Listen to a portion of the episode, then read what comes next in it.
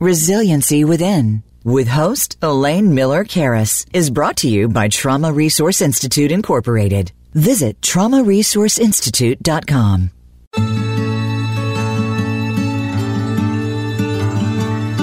Welcome to Resiliency Within, featuring your host, Elaine Miller Karas. In unprecedented times, our beliefs and well being are put to the test. When we take the things we've learned in life and look at challenges in a whole new way, we learn to develop resiliency, which can then be used to promote healing and personal strength. Now, here is Elaine Miller Karas. This is Elaine Miller Karas from Resiliency Within.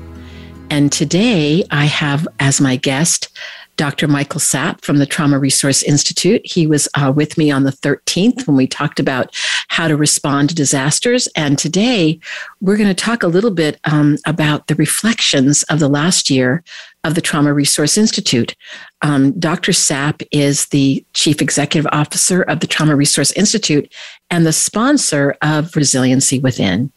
So I just happen to be the co-founder of the Trauma Resource Institute. So Mike and I have, have had many discussions over the years about many different things. And today we're going to share with you some of the innovative ideas of how to heal trauma and cultivate well-being that which really leads to compassion and empathic perspectives, not only um, emanating from children, but adults as well.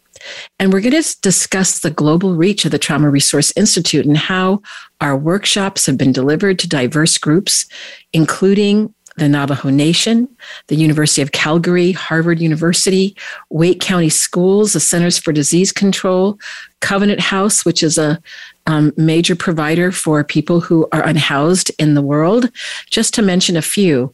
And some of you may be thinking, "Oh my goodness, there's a lot of diversity in the in the workshops that you do for so many different groups." And hopefully, we'll share a little bit about why we have been um, attracted to many different um, organizations around the world and they've been attracted to us. And we're going to share some of our reflections from 2021 and the hopes for the future of dealing with the mental health um, challenges facing our planet. So I want to say just a little bit more that tra- the Trauma Resource Institute, which I'll refer to as TRI, it's a 5013C nonprofit organization. And um, what we say about it, it cultivates um, trauma informed and resiliency focused individuals and communities worldwide, which simply means that we understand that trauma impacts human beings on every possible level how we think, how we feel, how we behave. It can even affect our spirituality. Of course, it also affects our emotions.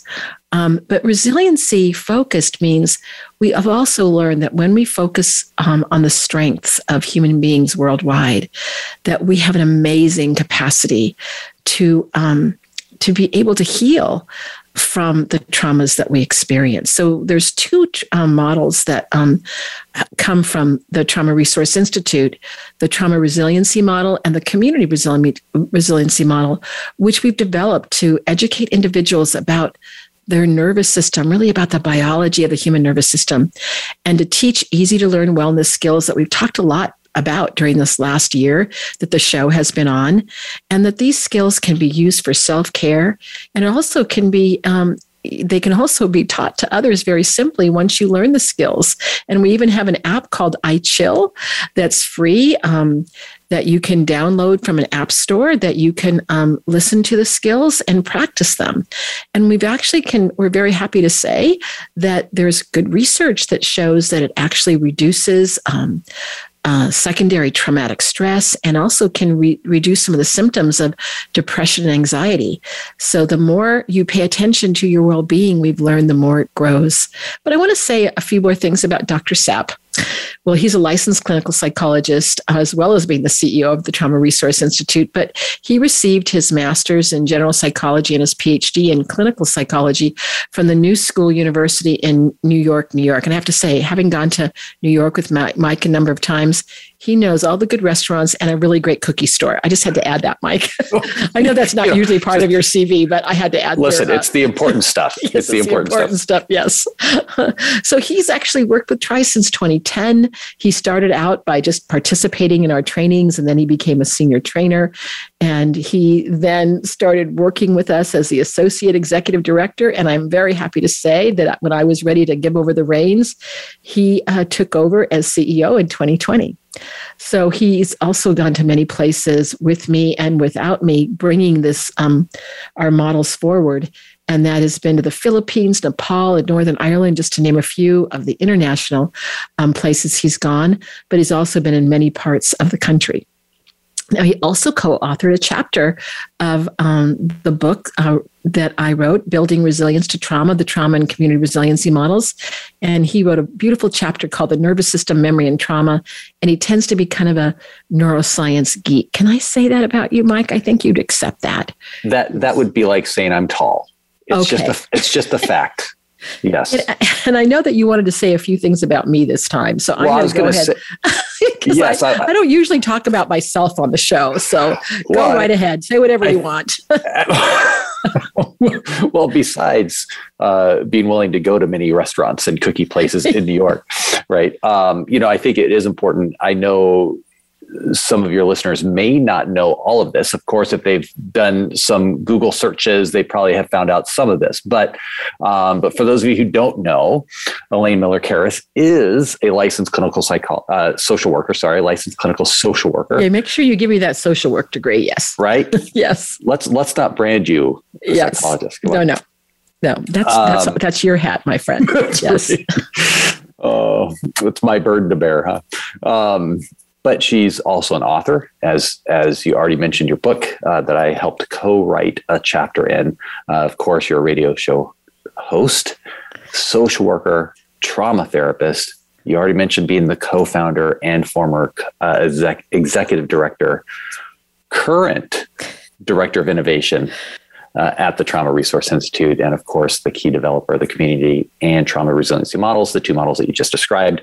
Uh, and then uh, and then also Elaine, for those of you who don't know, is a recognized international speaker, has presented at the Skoll World Forum uh, in Oxford University, which I was able to attend one of those uh, two two times with you uh, to to hear you present, and uh, also presented in the Resiliency 2021 online uh, conference as well as uh, for projects associated with the United Nations.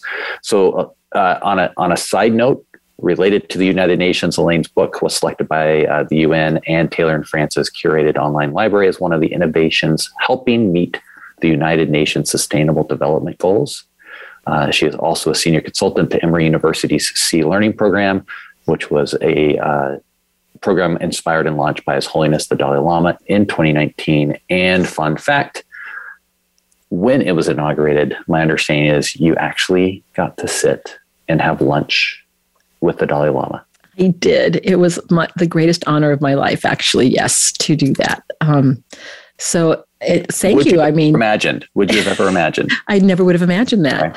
And so, I mean, I, that's why I'm so excited today to share with our listeners a little bit about our journey. And it certainly has been a tumultuous, tumultuous, wondrous, amazing journey. As you know, um, we had an idea way back in the 2000s about how could we bring a biological model forth that might impact a lot of people. Did I ever imagine that it would be in, like, I think it's 74 countries or something right now? No, I never imagined that. And that's why I'm really wanting to say anybody who's listening that has an idea, if it's a good idea, develop it because you never know how it's going to impact people. But I know that you, Mike, you, you and I are very dedicated to um, mind body health and we talk about that when we talk about um, bringing these models forward. And I just want to kind of turn it over to you for a little bit and just kind of get your reflections about why you think this is important at this time in our history with everything going on in the planet right now, from Omicron to, um, you know, the uh, the awful tornadoes that happened in Kentucky, the the genocides that are happening, the you know, just war. I mean, there's just a, a lot happening in the world that is affecting children, teens, adults. So, some of your reflections. Sure. I think two of the the words that you had mentioned earlier in your description of the of the Trauma Resource Institute, why I think I have found there's many reasons why I think I have found my way here and why I think this is so important and the work that we do is so important is uh, the trauma informed and resiliency informed.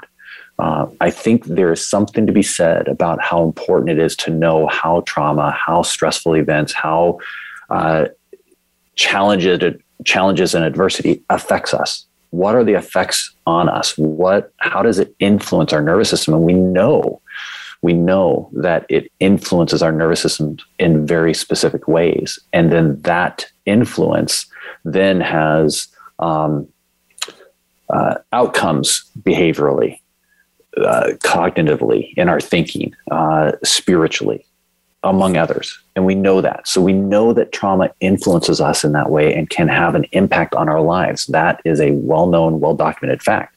But if we just stop there, that would be helpful it would be helpful to know, and it is helpful to know how trauma influences and affects our nervous system.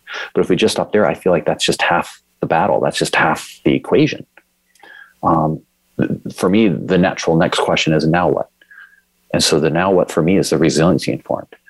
How does how is our nervous system? How is our body? How is our our brain, our spirituality designed to help us engage those challenges move through those challenges. Um, and so resiliency for me is, is a, a, big topic, but it's one that often doesn't get talked about in, in talks about trauma informed care. We want trauma informed care, but we also want to pull in the other stuff. How, what, what are our strengths? How, what helps us get through? And I think what I've seen over my life, especially so in the last two plus years, is wave after wave after wave of indicators of suffering and distress, whether it's oppression that we're seeing, whether it is climate change events, whether it is um, uh, pandemic, uh, it, uh, wave after wave of suffering. And, and that's the trauma informed aspect of, okay, we know that's there. We're not going to deny it. We don't want to mm-hmm. bury our head in the sand about it. What can we do then? And the other piece is what else is also true for me is what are the things that we do to help each other? What are the things we do to help alleviate that suffering?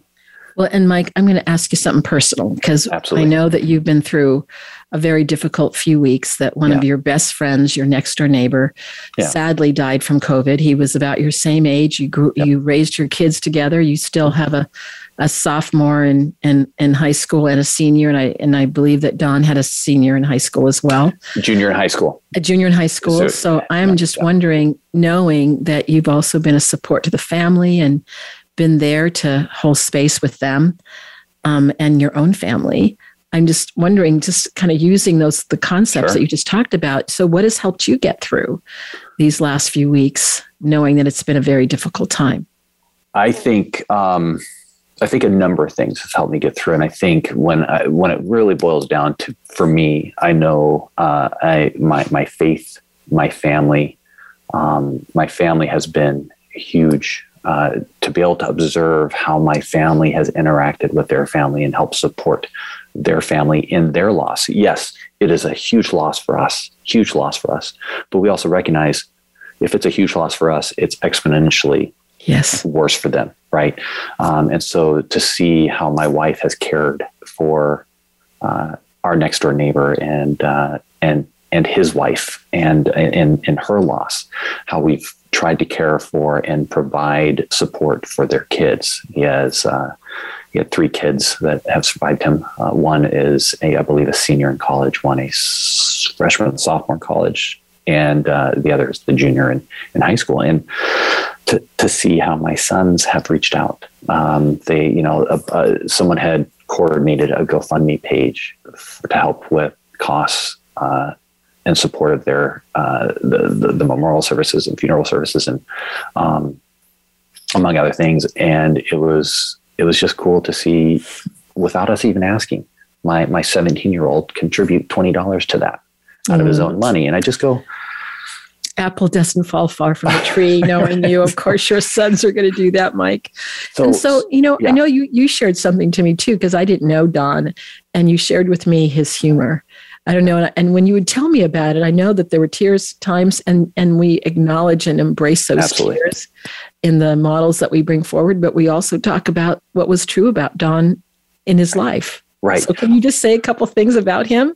No, I appreciate that because I think that that's the piece that before I knew these models, before I, you know, of course I would sit with someone in their grief and and and myself, I would sit with my grief. I wouldn't shy away from it necessarily, but I also would find times of, well, what do I ask people? What can I say to people? I don't, I want to be present with them, but you know, what kind of questions can I ask? Because I don't want that person to be the elephant in the room that no one talks about either. And so the question for me is, you know, what are some of the the memories you have with this person? And that that question I often will ask myself. And so I know that we've talked about that, you know, and um, and just little little things like that have been so powerful in this in this grief to be able to say, you know what, I'm going to be sad. I'm going to grieve. But part of the grief is also being able to experience the memory and the and remember and and and sit with the joy that I also had with this person. And I don't want to forget that. I don't want that to get overshadowed. So one little example that I often go back to is, you know, oftentimes uh, my neighbor was such a fix it person. He knew how to fix everything, and if he didn't know how to do it, he would learn how to do it. And so, and Mike, every, and you are not a fix it person. I understand. I'm, not, not are you getting much. better? Did, not okay. as much. Don taught you a lot. Okay, which I think you're getting, you're going to remember that. Yes. yes. So, so as every time I would do something, or I'd have to, you know, something needed repair, I would have my wife sitting over my shoulder, going, "Well, are you sure you don't want to just call Don?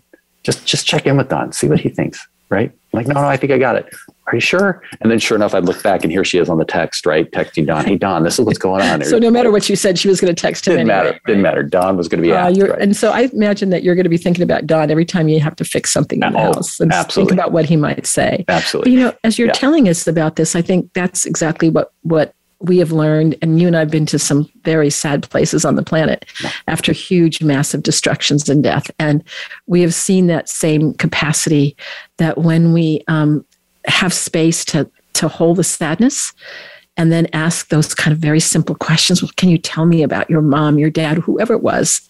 Um, and people will tell us the most wonderful stories oftentimes with tears in their eyes. And they'll even say but the tears feel differently from the sadness when i talk about them because almost gratitude tears Yeah. um, because i'm remembering why they're so beloved to me and why the grief is also with me. Yeah. So I think that both are, can be true. And for those of you that are suffering, I think, and listening to this broadcast right now, you know, I really encourage you to, to think about that. Um, what are some of the memories? What might have that person said to you if you were sa- suffering or sad, or if you, they knew you were grieving for them? Would there have been a message of them saying, come on, get out of it, let's go for a walk, or whatever it might be that they might say to you to kind of inspire you to do something in remembering them and acknowledging the grief, but also kind of the purpose they they uh, held in this life and for you. I think that can be something really helpful right now because we know that the holidays is not an easy time. So anyway, I'm, I'm seeing this. There's something more you want to say about that, um, Mike? No, I think I think adding to your point, I think it's being able to acknowledge both. I just like being able to acknowledge both and being able to say, yes, I'm going to be sad. I miss them. That that makes me terribly sad when I really focus in on that, and I'm going to be sad about that, and that's okay. I don't shy away from that, but I also have the the option to spend time dwelling on these other pieces, and and then being able to have conversations with, you know, with his son, and when I get to have conversation with his son and, and talk about, you know, what are the things that you know what are some of the things that you used to like to do with your dad? What are some of the things you remember about your dad? To be able to have those questions, to be able to ask and converse with him about that and and and allow us to to share in those moments as well.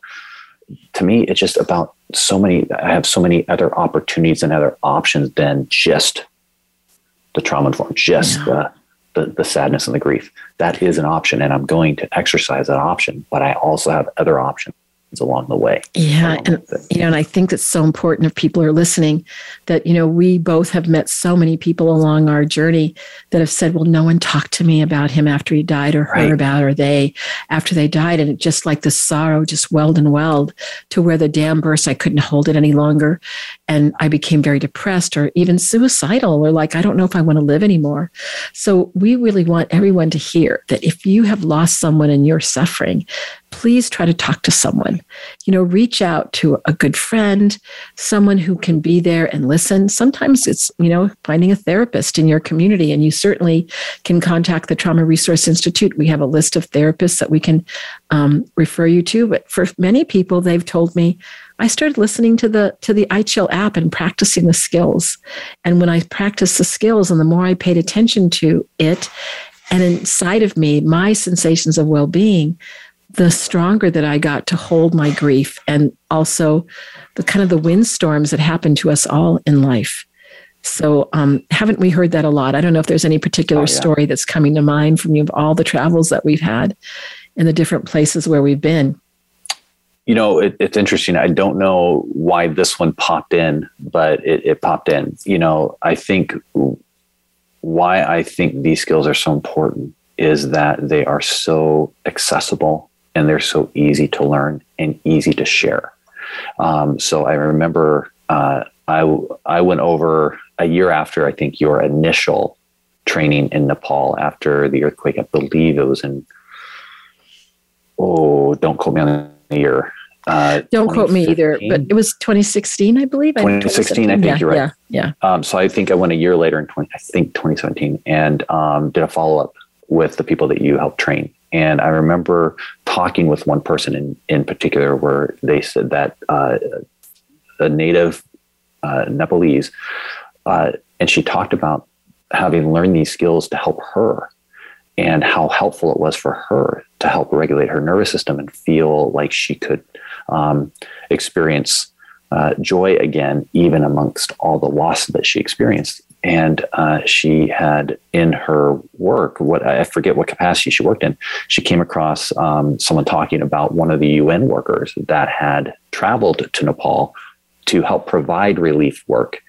She had heard that that particular person was suffering because the devastation was so great and the suffering was so great that that this person that traveled there to help became very depressed, so much so that they were then going to be scheduled to go back to their country of origin earlier than they intended to because the, they, they just were having a hard time coping. This person that, that you helped train from Nepal found this out, got in touch with that UN worker, spent, I think, uh, an hour or two with the UN worker telling this UN worker about the skills and teaching them how to use the skills. That UN worker started using the skills ended up reporting significant improvement, so much so that he he ended up not ending the uh, the his tour of duty uh, sooner and stayed the whole time and helped. And I thought, how remarkable is that? That someone comes from out of country to help the relief, which we hear often.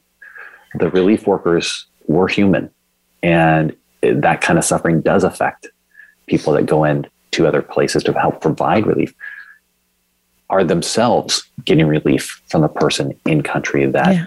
you know that were directly affected and i just think oh that that sharing of the skill that sharing of support um, and alleviation of suffering regardless of who it is that's that's uh, that's why I, get so passionate about the work we get to you know, and I want to remind our listeners too um, that on December 13th, you were on my show. We did kind of part one of this um, this series, um, and we talked about the skills and led you through some discussions of the skills. So those of you that want to hear us both talking about the skills and learning the first two skills, you can do that by listening to our December 13th podcast of, of Voice America.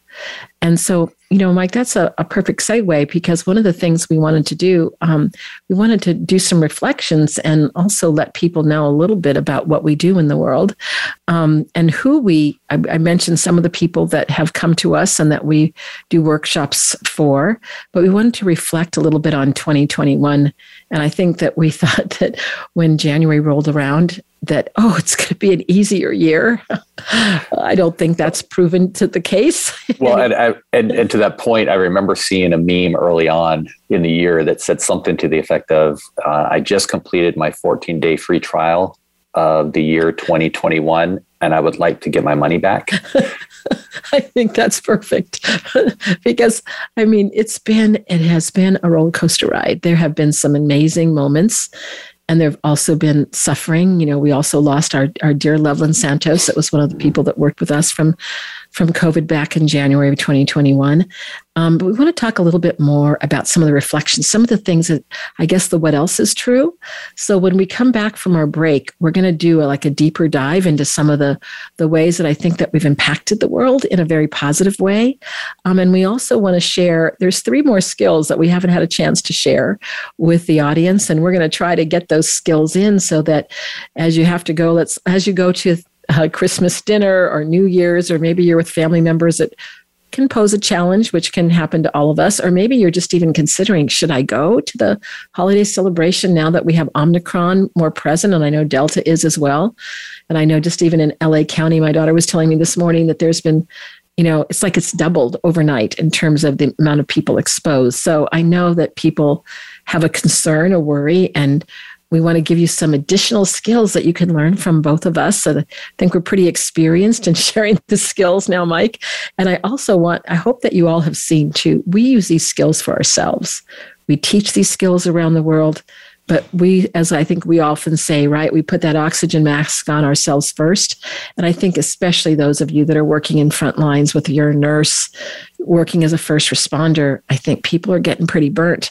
So that if you can cultivate these skills, oh, there's research that shows that there's actually statistically significant reductions in traumatic stress symptoms. So we're going to teach you some more skills after the break, and we're going to talk a, a little bit about more reflections from 2021 and things that we've learned at the Trauma Resource Institute as we've brought these skills um, to many parts of the globe.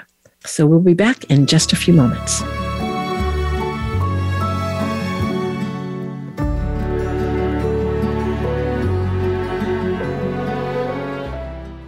The Trauma Resource Institute is a nonprofit organization cultivating trauma informed and resiliency focused individuals and communities worldwide. Our mission is to take people from despair to hope. We believe in a world where every child and adult has the capacity to recover from highly stressful and traumatic experiences. Check out iChill, our free app that helps you learn the wellness skills of the community and trauma resiliency models.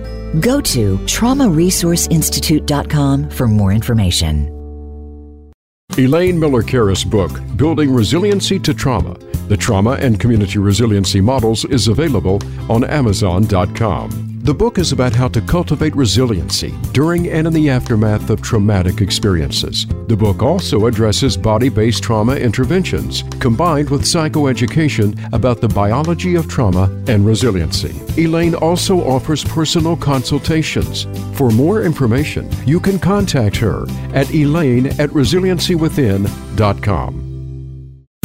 These days, everyone is looking for information on staying young, healthy, and fit. The Voice America Health and Wellness Network is here to help you on your quest to better health and a better you. We talk about everything from diet, fitness, and aging to substance abuse, personal growth, mental health, and much more. Learn from our experts who cover health and wellness from traditional and holistic perspectives. Tune in to the Voice America Health and Wellness Network. Healthy living starts here.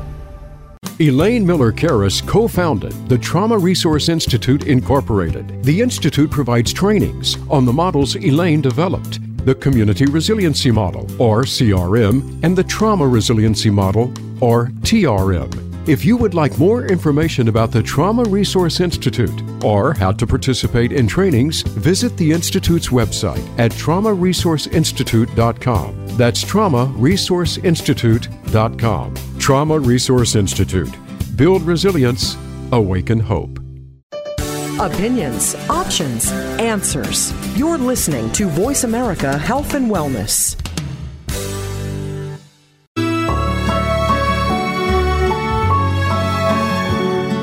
This is Resiliency Within with Elaine Miller Karas. To reach the show during our live broadcast, please call in to 1 866 472 5792. That's 1 866 472 5792. You may also send an email to elaine at resiliencywithin.com. Now, back to this week's show. Welcome back. I'm here with Dr. Michael Sapp, the CEO of the Trauma Resource Institute, and we are having a discussion on some of the reflections from 2021 um, that we both share. And many of you know that I'm the co founder of the Trauma Resource Institute, as we talked about earlier.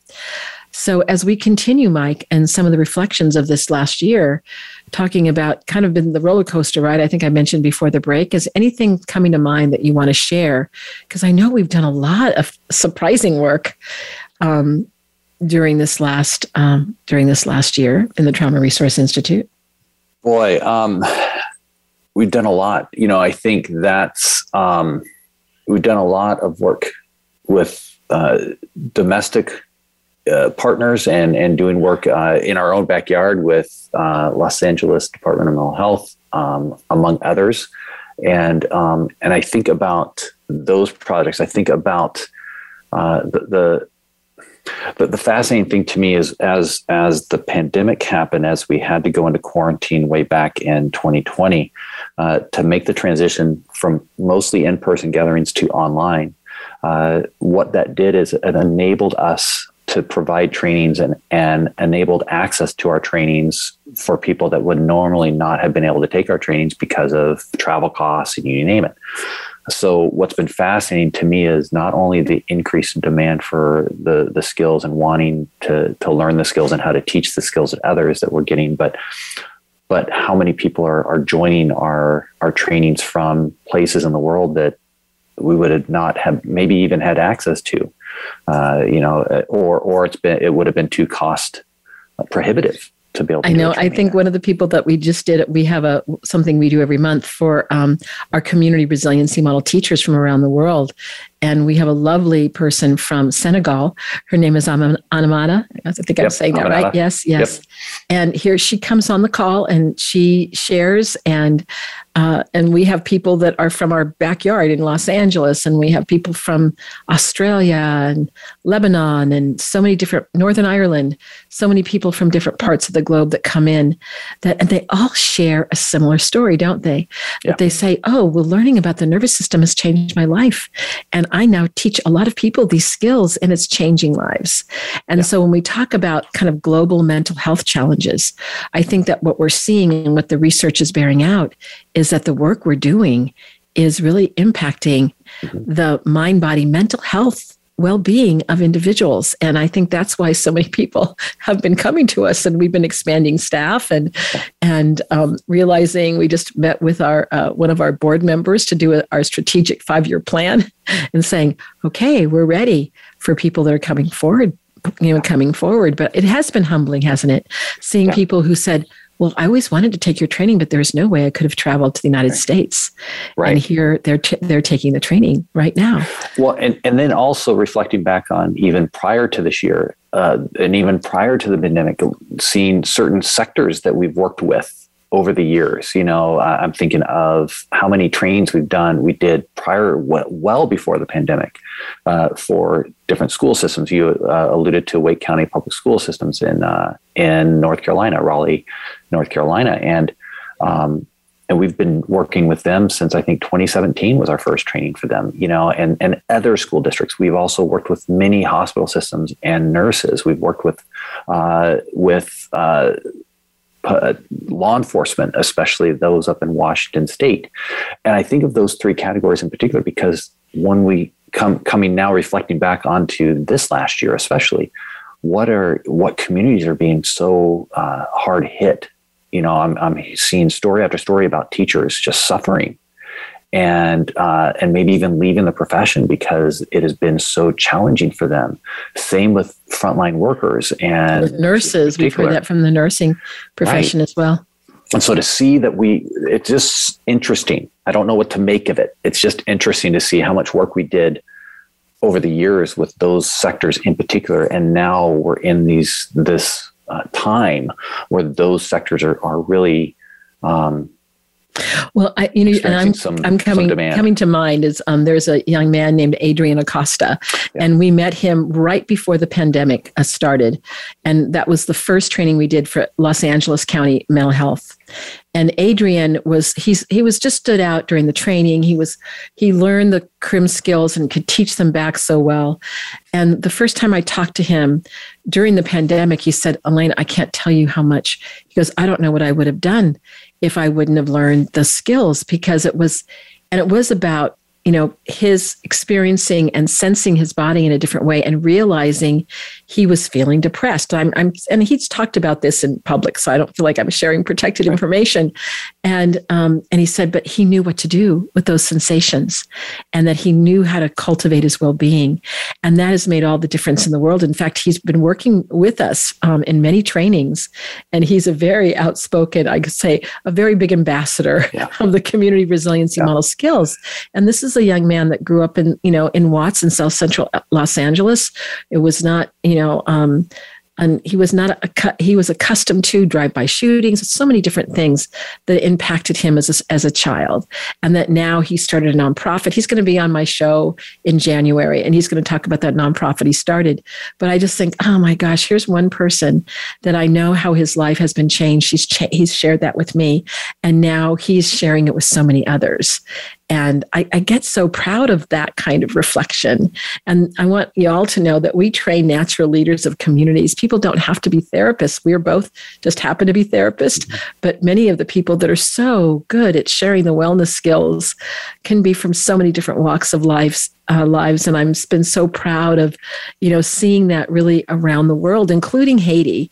And we just recently did, you know, a a, um, a refresher for some of the Haitians and um, some of them are farmers. They're from different parts of Haiti, and of course, you know they've they've been through so much there with the, the recent earthquake as well as the political situation, and um, to see that there's a scalability. I think that's the reflection that I have. Um, I didn't always know when we were starting how scalable um, teaching wellness skills that were, like you said, accessible. I say affordable, right? Accessible, affordable, tangible, um, and that people can put their own lens of their culture. And I mean, I don't know, and, and, adaptable. I mean, when yeah. I, I often think about the people in Nepal that were so excited trying to decide what to call what we call the resiliency zone or zone of well-being, and they were very lively and discussing it very um, yeah. animate in an animated way, and then they raised their hand and said and decided on something, and then wrote it in the front of the room in the beautiful uh, language of Nepali that is looks like an art form in and of itself in terms of the writing of their language. Yeah. So, um, I mean, those are the reflections that I think about um, during this last year. But I also want to mention something. I have. Um, I've followed the Centers for Disease Control. They have been a resource for me and trying to get the information. They have been for years for me, but I mean, during this pandemic, it's been particularly difficult. And we had the honor to do a workshop for one part of the CDC.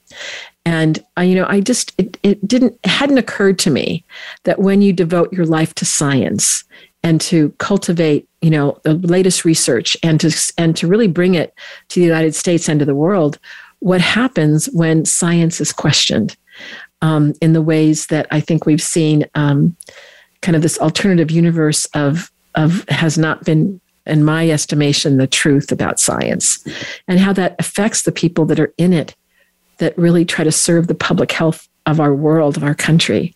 And so I have to say that was a big honor for, for, for me personally that someone from the CDC reached out to us. I don't know if you have a reflection on that because you and I did the training together and I know we felt so honored.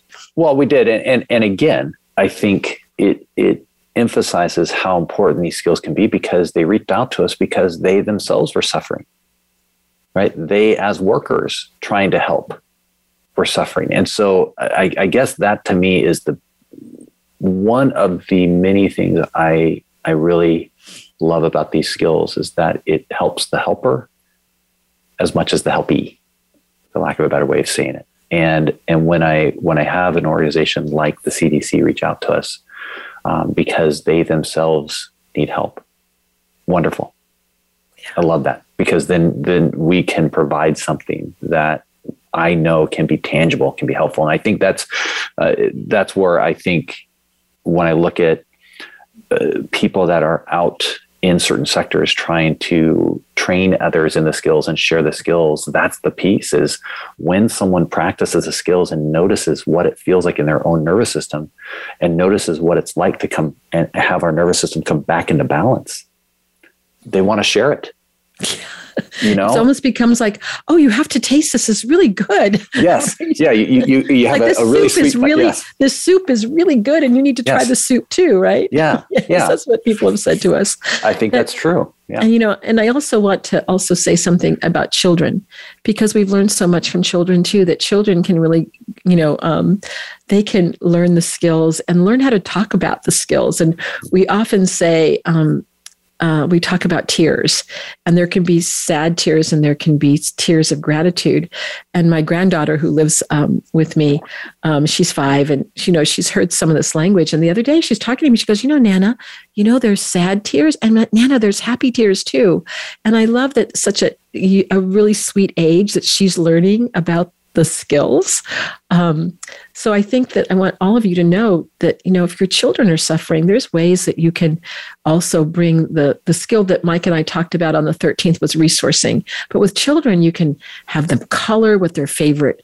Um, you know their favorite animal is, or you can have them um, act out. Oh, let's play. What what is your favorite? How does your favorite animal walk? There's different things that you can do with children that activate those kind of those brain cells that are about our well-being. And you can see them their little nervous system kind of spark and get back into balance again.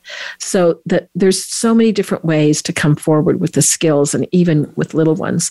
But i also want to mention too that um, uh, I, I, it's kind of a funny story but on thanksgiving um, I did a workshop for the University of Calgary. Now, I did not realize it was the American Thanksgiving, but they had asked me to do this. Um, I'd offered to do this uh, workshop um, uh, with one of our crim teachers and uh, Evelina. Um, uh, and I didn't, and she, she gave me the date, but I didn't think it was, you know, it was November. It was far, far off in the distance. And then all of a sudden, the week before, I go, oh my gosh, I'm going to be doing a workshop on Thanksgiving.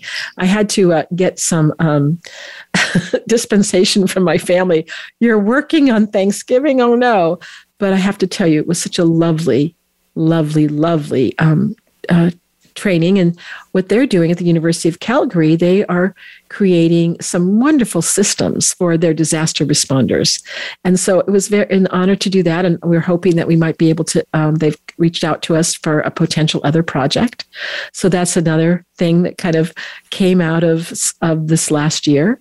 I don't know if there's another one, Mike, that you want to mention. It's a project that, oh, I know, Angola tell us a little bit about the project in Angola. That's because we wrote that we we were they reached out to us I think in February of 2021. Yes. We didn't know anything was going to happen with it and we hear what was this about 2 months ago they said we got funded by the United Nations. So Yeah.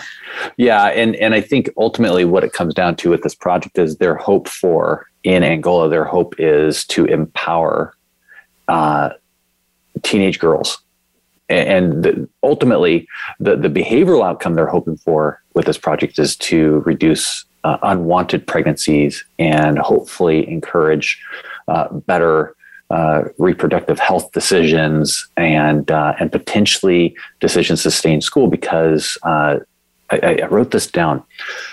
Thirty-seven percent of girls between fourteen and I think fourteen and twenty have their first pregnancy. 75% of girls start primary school, only 15% of those girls finish secondary school, according to some of their statistics. And so they're hoping to provide uh, a project, and, and, this project is hopefully helping empower uh, teenage girls to make, uh, to have options, to have choices, and to exercise choices. And so uh, they brought us in to help teach, uh, to provide, to create 50 CRIM teachers that then will also train and provide CRIM workshops to create uh, what they're hoping for 125 what they call social um, oh what's the name that they came up with? Uh, are they ambassadors? influence, influencers, influencers youth influencers. yeah, youth mobilizers. That's what it is. Youth, youth mobilizers. mobilizers. sorry about that. And those are going to be crim guides. Well they learn the skills and then they then will go out into various communities and share the skills along with the 50 crim teachers. And so they're really they're trying to just provide this as a tool crim as a tool to help uh, empower. And I think that's uh, th- and that's a word that I've often come to when I do these trainings is there's an empowerment of these of these tools, these skills help empower people, help provide uh, options and choices where they may not see options and choices, um, and I think that has been um, that project I'm very excited about. That's coming in in 2022. Right. And and even though I've gone to Rome and I did a presentation for the Council of the United Nations, this is one of the first projects that's actually being funded through um, the country of Angola that's being funded by the United Nations and we're a collaborator, a partner in this project. Yeah. So I think we're pretty we're very very proud of that. But I also want to just say, you know, sometimes it's just it's like um, a person may come to us that is from an organization or um, or I guess I will say there is a person who heard about us from the Navajo Nation.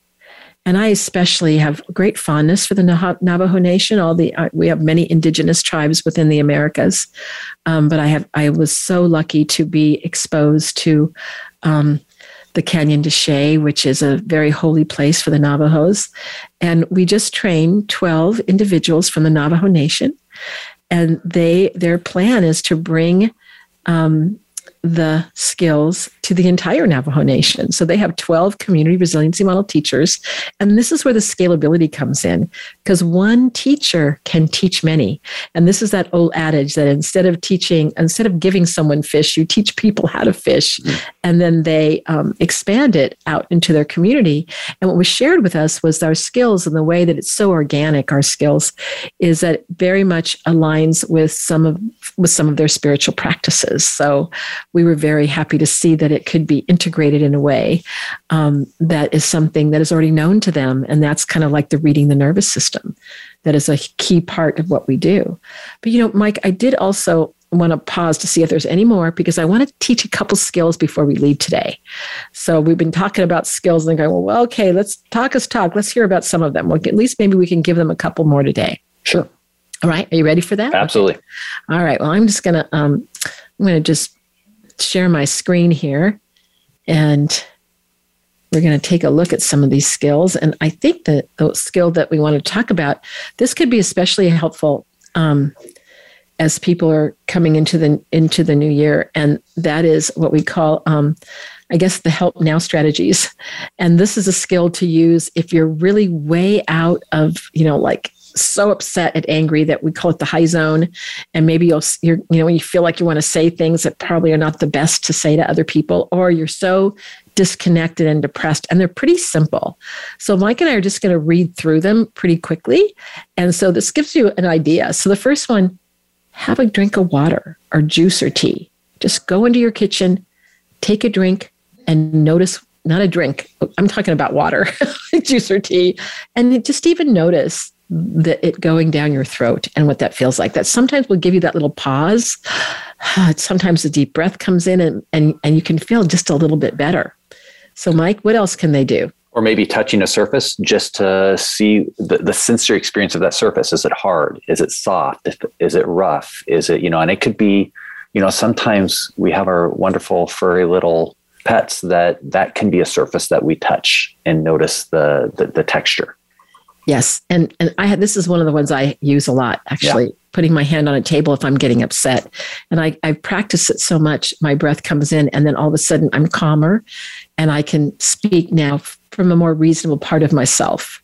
And the other thing that I can do very simply, and people don't even know I'm doing it if I'm getting upset, I can just look around the room and pay attention to anything that catches my attention. It might be something on the wall, it might be um, a color. It could be all different kinds of things. Um, for any one of us, we could even be outside and we're noticing a tree or we're noticing a flower. And all of a sudden, that attention going to something else besides the distress can actually help me come back into my zone of well being. And then I can ha- be more communicative about what may have been bothering me.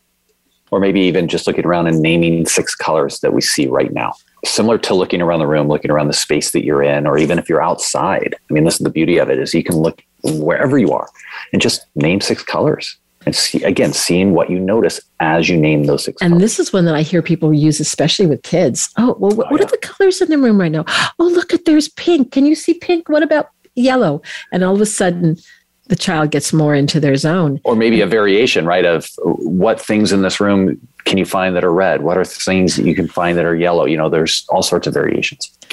You know, now that I, am thinking about this, when I was a kid, we used to do this. We didn't know it was a help now strategy, but we would be in the car.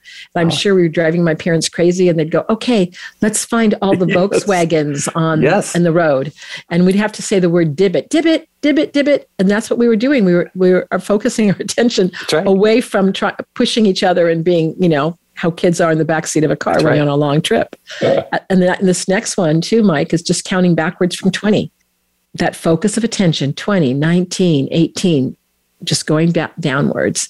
And again, you're focusing something that's going to actually affect your nervous system. And how about this one, Mike? The next or, one. Or paying attention to the temperature in the space that you're in. Again, is it cool? Is it warm? Is it hot? Is it cold?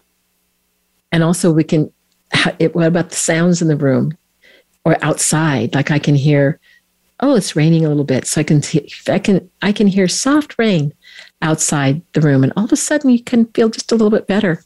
This or is, even this is a good just, one. This is a good one because it, oh yeah, uh, just getting up and maybe walking around the room or walking around the space that you're in, or if you're outside and just noticing our feet making contact with the ground and you know I, I like to combine this one to be honest. I'll get up and i'll walk i'll pay attention to the feet as i as i walk and I feel my feet on the ground. But then i also notice some sounds. I start to notice the temperature. I may even look around and see what what things i, I can pay attention to in the space i'm in. So it's it's fun for me. What i love about these skills is you can you can mix and match and combine.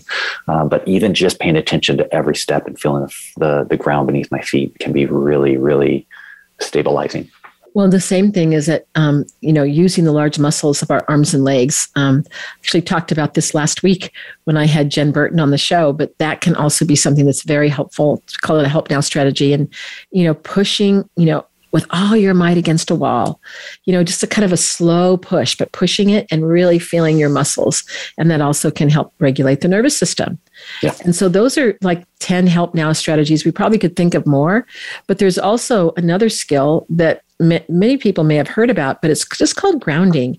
And it's just as you're sitting wherever you are, maybe you're in your car, maybe you're at home laying down, is it's grounding just means a direct contact of the body with a surface.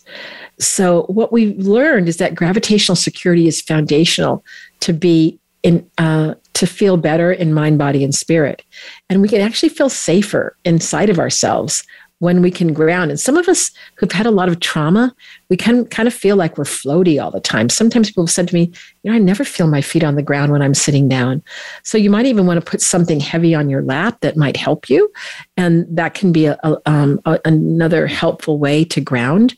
But when you're grounded in the present moment, you're not thinking about the past or the future. You're just right here with us right now. And Mike, can we ground in different positions? Very different positions laying, walking, like we already talked about, standing against a wall, floating in water. Thank you for those of you who we trained in the Philippines for pointing that out. Uh, yes. Uh, sitting on a chair, sofa, or ground. Yeah. And so, um, so what's important then is just, I'm just going to ask you for just a moment for our listeners to just notice where they are. And just for a few moments to just bring your attention to what part of your body is making contact with the surface. So just kind of bring your attention to that. And then I'm going to invite you to notice as you pay attention to that is what do you notice on the inside about your breathing, your heart rate, your muscle tension or relaxation? Just see what happens inside your body.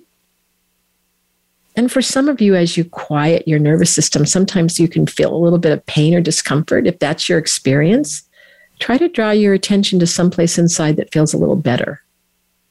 Sometimes it's even drawing your attention to a place that feels neutral, where you're not feeling any sensation. I know sometimes I go to my nose or my ears if I'm feeling like distress in my belly or someplace else. But just notice the, the, the shift inside when you bring your attention to someplace inside that feels better. And then just continue to notice what's happening inside. And I'm also going to invite you to notice your feet and how you, your feet may be um, coming, making contact to the ground. All right. So just take a moment more and just notice the changes have happened since we started. And that's grounding. So, Mike, anything you'd like to say about grounding? No, I know we're coming to the end here.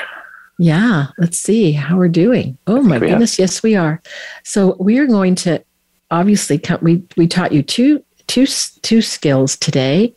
So that is shiftins. Well, that's, that is um, help grounding, and, grounding, and help now. We have two more that we'll we'll share with you on another show called gesturing and shift and stay. But if you want to get a head start, you can go to the iChill app where you can um, you can practice them. So, Mike, was there anything more you'd like to say today as we're coming to a close about the last year or anything about?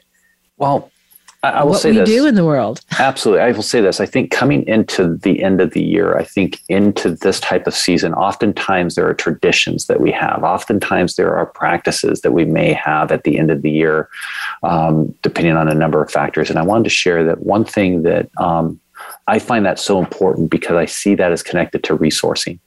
And when we do things like those practices and those traditions, whether as a family, I was thinking about what you were saying about how we can share these skills with children. I think that's what some of these traditions do automatically when we when we have certain holiday traditions or certain family traditions or certain religious practices, uh, sacred practices. Um, these are things that that are resourcing for us, can be resourcing for us. And so I just wanted to share that um, our neighbor had brought over an ornament and said, you know, Dawn always does this every year, buys this type of ornament. So we bought one for you and your family, and we're gonna uh, just to say thank you for the help that you you provided. Oh. And I oh. thought, oh, oh I get my. to have that as a resource now, yes. and then consider their tradition as a resource. Now I get to share it, and and a tradition of remembering your friend. Absolutely, yes. So, Mike, thank you. That's that's you know we always end the show with this question: What else is true? Yeah. So, with all the suffering, you're going to look at that ornament right. and think of all the goodness and Absolutely. the humor in Dawn. Absolutely. So, as people are entering the new year, um, we wish you the very best. Um, thank you so much for having us come into your homes, into your cars, into your businesses over the last year. And we thank you so much from the bottom of our hearts. And we wish you goodwill and joy and happiness as you end this year. So thank you so much.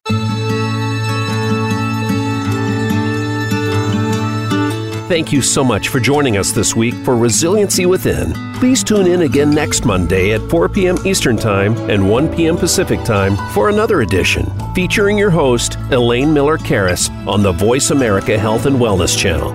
We'll talk again soon.